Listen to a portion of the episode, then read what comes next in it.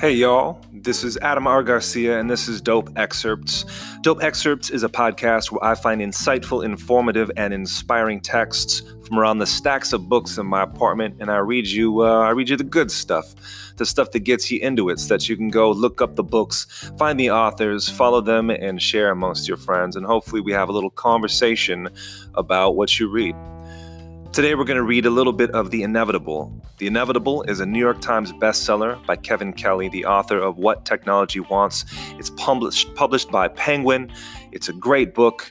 I really like uh, a lot of what's in here, especially the opening, which is about this idea of becoming. Becoming, uh, meaning the idea that our technology is always updating and becoming the next step. It's evolving to be what it's supposed to be next. And I love that that idea of becoming technologically is a lot like what it is to be a person. We're also always in a state of becoming, and I think uh, that idea is pretty insightful. It's also the name of uh, Michelle Obama's new book, which we may get to in a future episode. But that's for then. This is now. I'm going to read a little bit of The Inevitable. Check it out and go follow Kevin Kelly and pick up everything that Kevin Kelly has done in his rich, rich history in technology and literature and philosophy. Uh, let's get into it.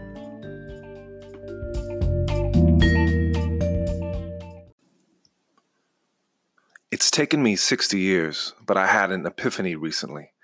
Everything, without exception, requires additional energy and order to maintain itself. I knew this in the abstract as the famous second law of thermodynamics, which states that everything is falling apart slowly. This realization is not just the lament of a person getting older. Long ago, I learned that even the most inanimate things we know of stone, iron columns, copper pipes, gravel roads, a piece of paper won't last very long without attention and fixing and the loan of additional order. Existence, it seems, is chiefly maintenance. What has surprised me recently is how unstable even the intangible is. Keeping a website or a software program afloat is like keeping a yacht afloat. It is a black hole for attention. I can understand why a mechanical device like a pump would break down after a while. Moisture rusts metal, or the air oxidizes membranes, or lubricants evaporate, all of which require repair. But I wasn't thinking that the non material world of bits would also degrade. What's to break? Apparently everything. Brand new computers will ossify. Apps weaken with use. Code corrodes. Fresh software just released will immediately begin to fray. On their own, nothing you did.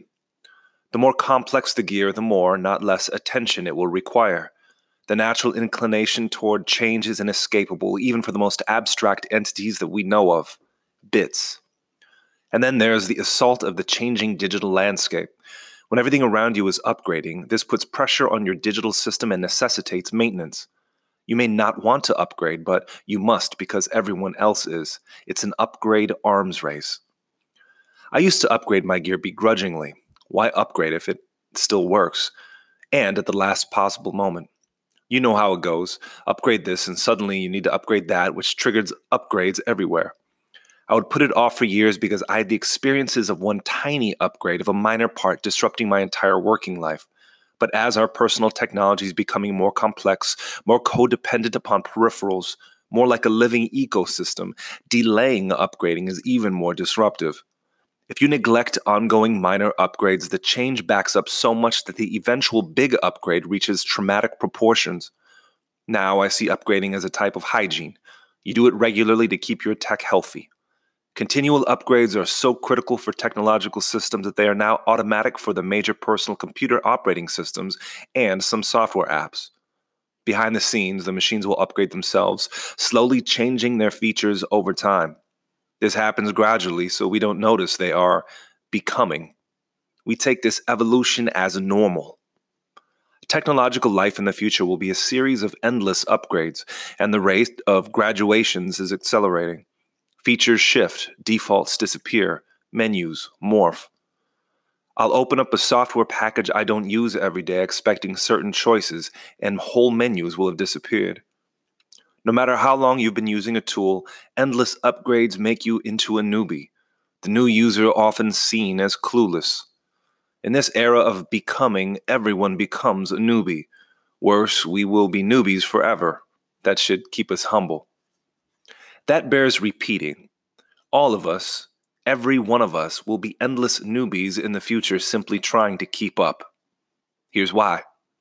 First, most of the important technologies that will dominate life 30 years from now have not yet been invented, so naturally you'll be a newbie to them. Second, because the new technology requires endless upgrades, you will remain in the newbie state. Third, because the cycle of obsolescence is accelerating, the average lifespan of a phone app is a mere 30 days. You won't have time to master any, anything before it is displaced, so you will remain in the newbie mode forever. Endless newbie is the new default for everyone, no matter your age or experience. If we are honest, we must admit that one aspect of the ceaseless upgrades and eternal becoming of the technium is to make holes in our heart. One day, not too long ago, we decided that we could not live another day until we had a smartphone. A dozen years earlier, this need would have dumbfounded us. Now we get angry if the network is slow, but before, when we were innocent, we had no thoughts of the network at all. We keep inventing new things that make new longings, new holes that must be filled. Some people are furious that our hearts are pierced this way by the things we make. They see this ever neediness as a debasement, a lowering of human nobility, the source of our continual discontentment. I agree that technology is the source.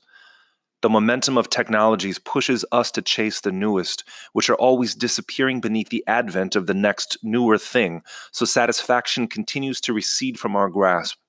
But I celebrate the never ending discontentment that technology brings. We are different from our animal ancestors in that we are not content to merely survive, but have been incredibly busy making up new itches that we have to scratch, creating new desires we've never had before. This discontent is the trigger for our in- ingenuity and growth. We cannot expand ourself and our collective self without making holes in our heart. We are stretching our boundaries and widening the small container that holds our identity. It can be painful. Of course, there will be rips and tears. Late night infomercials and endless web pages of about to be obsolete gizmos are hardly uplifting techniques, but the path to our enlargement is very prosaic, humdrum, and everyday. When we imagine a better future, we should factor in this constant discomfort.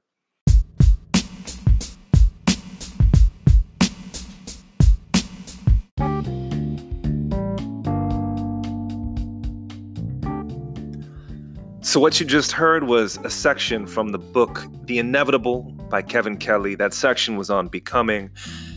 And I'd love to hear what you think. I'd love to hear your feedback, not only on what you heard today, but on this podcast in general. Like the idea that technology is always becoming the next stage in what it's going to be, so are we, and so is this podcast. And I want to make it better. I want to make something that uh, not only I like, but you enjoy as well. So let me know. Give me feedback. Hit me up on anchor.fm, leave me a voice message, or follow me on Twitter at Adam R. Garcia or Instagram at Adam R. Garcia and let me know.